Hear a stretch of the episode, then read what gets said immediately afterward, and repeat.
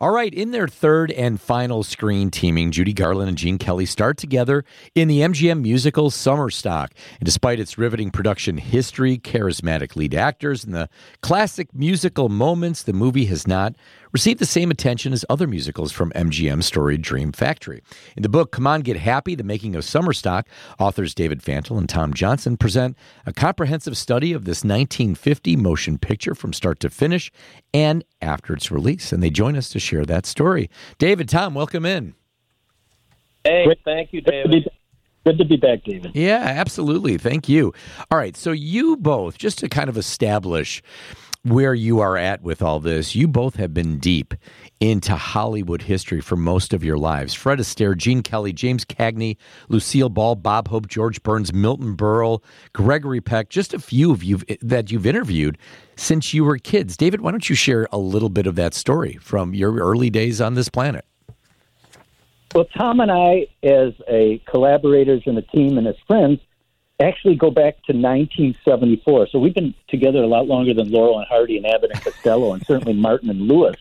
But um, Tom and I both had the experience when we were 15 years old in 1974 of seeing That's Entertainment, the compilation of all those great MGM musicals, and we were hooked from that point on.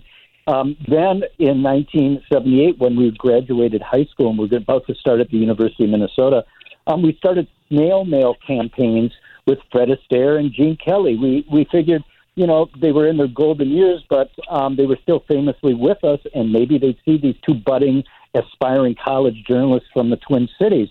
So we wrote them, and lo and behold, they greenlit visits, and Tom and I hopped on an airplane in the summer of 1978 and had these transformational meetings with Fred Astaire and Gene Kelly. And because they were so revered, they just opened up hundreds of doors for us. You mentioned a lot of the names, and there are over 200 more. The the culmination of all those interviews was the last time Tom and I were with you, um, David, in 2018, was the public uh, publication of Hollywood Heyday, which was a compilation of 75 of our best interviews. But during the time Tom and I were going to Hollywood, we had two home visits with Gene Kelly.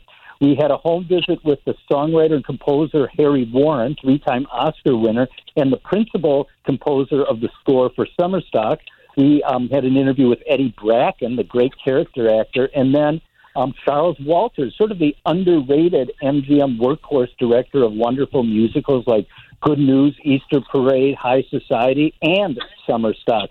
So we never imagined 40 plus years ago we'd ever write a book about Summer Stock but it was intriguing enough that we were able to ask them certain questions. And of course, some of that content, that primary research, ended up in the book that we worked on for at least the last four years and literally just came out. Well, here's the question I have for both of you, and I, I will ask you, David, first is what was your passion like what brought you to all this and and wanting to interview these classic stars because we've talked about this before you caught all these all these legends really before they left us. And so you yeah. squeezed in some amazing, amazing interviews. Like what inspired you to begin with, Dave? Well, the film itself sort of sparked our interest in musicals, but it certainly expanded into comedies, dramas, all of the really studio system films of that era. And Tom and I, I, I guess you could say we've had some we had some chutzpah or tenacity or you know nothing to lose. So you know we threw that hail mary to get to Astaire and Kelly, and we were successful. And we had a snapshot taken with Fred Astaire, which ended up being like our Willy Wonka golden ticket because again, they were so revered, it just opened the doors for us. And so while a lot of people were passionate and continue to be passionate about the golden age of Hollywood, I guess Tom and I back 40 plus years ago just sort of had the nerve to do what we did, and we're glad we did it. Tom, what about you? Like, where we like, where's your thoughts on all this? Like, in your early days about wanting to get involved. Well, I mean, it really started with uh, you know four channels of television in uh, the St. Paul, Minnesota area. Yeah. That's kind of what we had before you know everything mushroomed with technology now. And uh, there was a musical uh, film week every summer on uh, I forget what network, what affiliate it was, mm-hmm. and they'd screen Summer Stock, they'd screen It's Always Fair Weather, Singin' in the Rain, Royal Wedding, and and that was the extent of the and maybe some Astaire Rogers stuff later, but that was it for the whole year with musicals on television. And we sort of caught the bug really early on, even before uh, probably that's entertainment, like Dave said. And and then there that was the era too of rep houses, uh, movie houses that would screen older films from time to time. Now, I mean, you can barely find well, you can barely find a legitimate movie theater now with streaming and everything else coming up. But mm-hmm. back then, there were rep theaters, so we'd see Warner Brothers movies, MGM musicals, old Columbia films that Fred Astaire made with Rita Hayworth. I, you know, there was just a, a plethora of riches, you might say, to be had out there if you, if you know, if you were interested. And and sort of that's what sort of started it. And and basically back then too, Dave and I would go. You know, we collected old movie sheet music you know, of, of the films that we loved, the Astaire Kelly Garland uh, movies that we like. And there were tons of tons of bookstores too. I sound like an old fogey here, but no. we go to uh, bookstores in the Twin City area and and get these old film books that were written by you know Leonard Maltin and Dick Van and uh, Clive Hirschhorn, who wrote this kind of authoritative biography of Gene Kelly. And so we'd read up on on all these stars, in addition to seeing all these movies and uh, and and sort of was a combination of kind of you know uh, reading the books and seeing the old movies that you know started us off on our path, and uh, and it's continued as Dave said for about fifty years now longer than certainly Martin and Lewis. I think he only lasted. well, my, oh yeah, I was going to say way so, longer. you well, not, David, not, that David, we uh, not sorry. that we won't end up like uh, you know uh, was it uh, Gilbert and Sullivan or whatever, or you know Rodgers and Hart, but you know we're we're still in there pitching. Well, I hope we don't end up as Rodgers and Hart, at least not Hart. But um, the other thing is, you know, Tom mentions these repertory theaters and um, thank heavens, a few of the bigger cities are hanging on, like Chicago with the Music Box or the Film Forum right. in New York City. Right. Um, and I believe Los Angeles still has a theater too that shows some of the classics. And even better, they try to show all of them in their original 35 millimeter format. So you're telling me about this is like for the 70s we're talking about in the 80s that you were doing this and, and and real quick before we jump into the book David, tell me your top three interviews that you were like that, like you never forget, and and made the most impact on you. Well, I would go with, um, I mean, uh, maybe only four. Astaire and Kelly. I mean, Kelly became more than just one and done. We ended up seeing him at his home on two different occasions. We got Christmas cards from him every year. Oh, he couldn't have been a nicer to us, and even just Fred Astaire granting us that audience and opening so many doors. But James Cagney, known to be extremely reclusive, um, we had an unforgettable visit with his home in Beverly Hills. It's a rather long story. I won't get into it. And then again, Lucille Ball. I mean, is there more of an iconic television um, personality or legend than Lucy? And um, you know, we sort of got off on the wrong foot inadvertently with Lucy. That. It's all in the Hollywood Heyday book, but fortunately, Tom and I were able to um, pivot and recover. So Lucy um, didn't you know throw us out of her Beverly Hills home, and we were recovered. But it was very memorable. but I, uh, I mean, even shortlist Frank Capra was very memorable, and um, and other, other people. But you know, that's just a real short list of a few of them. I love that. How about you? How about for you, Tom? Well, uh, Astaire and Kelly were transformative, as, as Dave said, but probably one of the greatest and uh, most chock full of interesting ana- anecdotes interviews we ever did. And the longest one we ever did together would still be going on if this guy hadn't died already. Was Rod Steiger. Wow. I mean, yes, it was I the only that. interview we've ever done where we had to end it because he would have been he would have been talking, you know, right now, and he's been dead for like twenty years. Wow. I mean, the guy was amazing. He was he was in a bathrobe. We were sitting on his terrace uh, right above uh, Malibu, in the hills above Malibu, and it was the uh, sun was setting across the Pacific Ocean until until you could barely see him. You know, it he was just this pulsating bathrobe in one corner of the patio. then we're talking to kind of Casper the Friendly Ghost, and he had all these great anecdotes. He'd tell us to tell, turn off the uh, recorder. He'd think about these people that he co-starred with, and then he'd say, "Turn on the recorder," and he'd give these great pithy soundbite anecdotes about uh, you know uh, James Dean, about yeah. Elizabeth Montgomery, Gary Cooper, Humphrey Bogart. He had this great, great anecdote about working with him, and it, it was just a fantastic interview. And um, you know, it, it went on for like two and a half, three hours. It was great, Well- and uh, so that's really memorable, just from a, Yeah. a, a content standpoint of of what we got. It was it was great, but all of them, almost all of them, even the ones that didn't work out, like Stanley Donen nearly kicked us out of his uh, house the first time we met him in Bel Air, and uh, that's in the Hollywood Heyday book. That was, I mean, it was really funny. It was just interesting, and we we got into the sparring partner match with him, and uh, and then like 40, 35, 40 years later, we interviewed him again in New York, and he'd forgotten all about us. He didn't recognize us, which was great.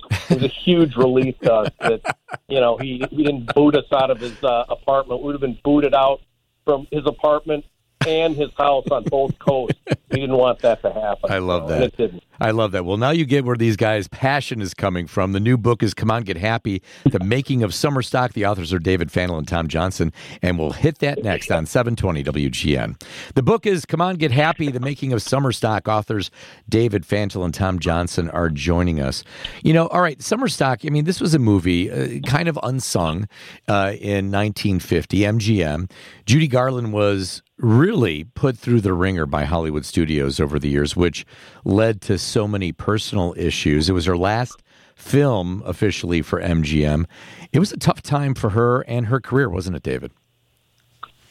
Oh, it was definitely a tough time. I mean, the studio worked worked people very, very hard, and Judy was no exception. She signed with the studio in 1935. In addition to doing maybe two feature films a year, she was doing countless personal appearances. She was doing um, recordings. She was doing radio broadcasts. But by the time 1949 rolled about and they started production on Summer Stock, um, she was sort of at the end of her rope. Um, her marriage to director Vincent Minnelli was all but over. She had a three-year-old toddler to deal with, which was Liza Minnelli, and um, she had a growing dependency on prescription medication. So it was a very, it was a labor of love by Gene Kelly and director Charles Walters and Bracken and Phil Silvers and Gloria Haven to just help Judy get over the finish line and complete production of Summer Stock. That's amazing.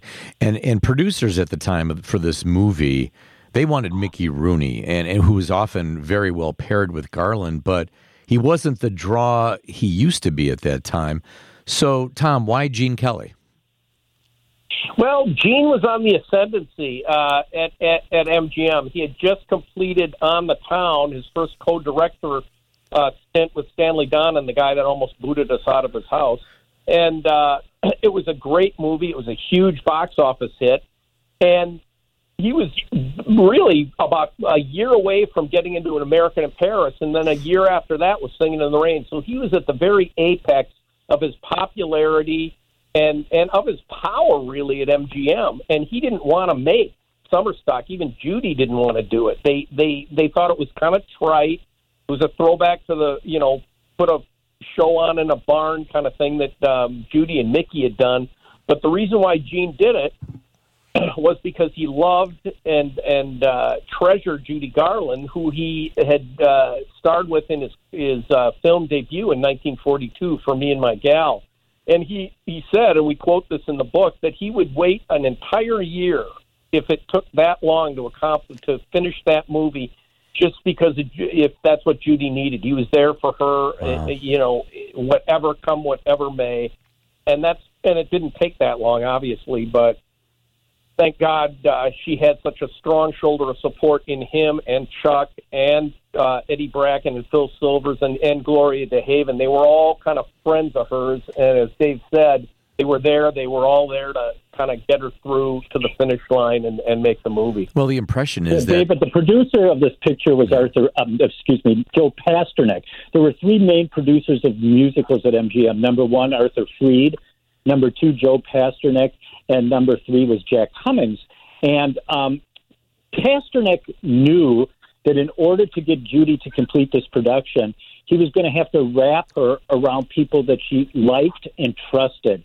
And in our book, Lorna Luft talks about how Judy responded best to people that she were friends with and people that she trusted. So we use the analogy they were like a giant security blanket. They loved Judy, they respected Judy, and they made sure that they were going to get her across the finish line to complete the film. Yeah, I was going to say it was kind of like the little m- movie that almost didn't get made. I mean, it, but everybody was fighting to get it done for her. And I know there was a lot of fighting behind the scenes too. I mean, especially with Gene Kelly and and Nick Castle. I mean, you know, it, it was a lot to get through when filming was only six months long, I believe, at that time.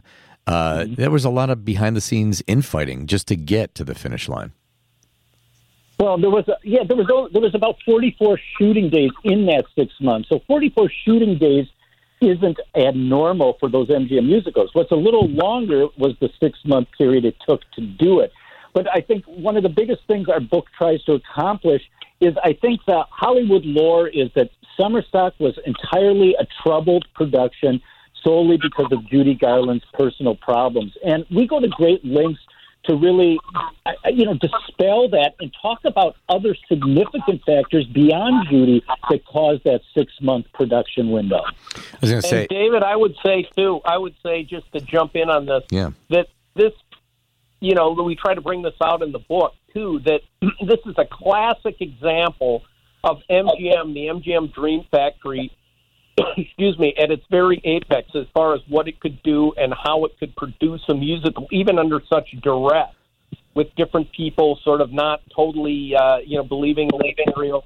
They were all professionals. They all hung together, and they all got it done. Uh, you know, and, and and that was really a testament to all the people, not even just the actors and people above the line, but the below the line cameramen and grips and everyone else who you know the orchestra the orchestrators all of the people just they they knew how to get these kind of things done back then you know and and and it's sort of a lost art. Every once in a while you'll get a a great musical that'll come come out. Rob marshall has done some great stuff with chicago and other other things but it's really really tough to do and and this is a a prime example summer stock of how great they were at MGM and in, in everyone gelling together and and coming coming together to make a great movie.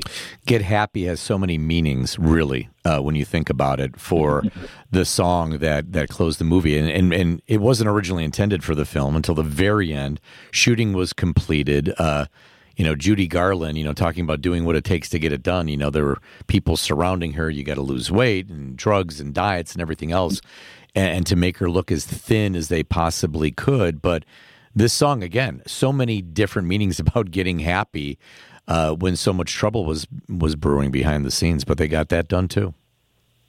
Yeah, and you know, the, another myth is that Get Happy was a number that was cut from an earlier film because, as you mentioned, Judy looked um, a little more uh, thinner than she did in the other uh, scenes in the picture before that. Yeah. But truth be told, they wrapped in mid February.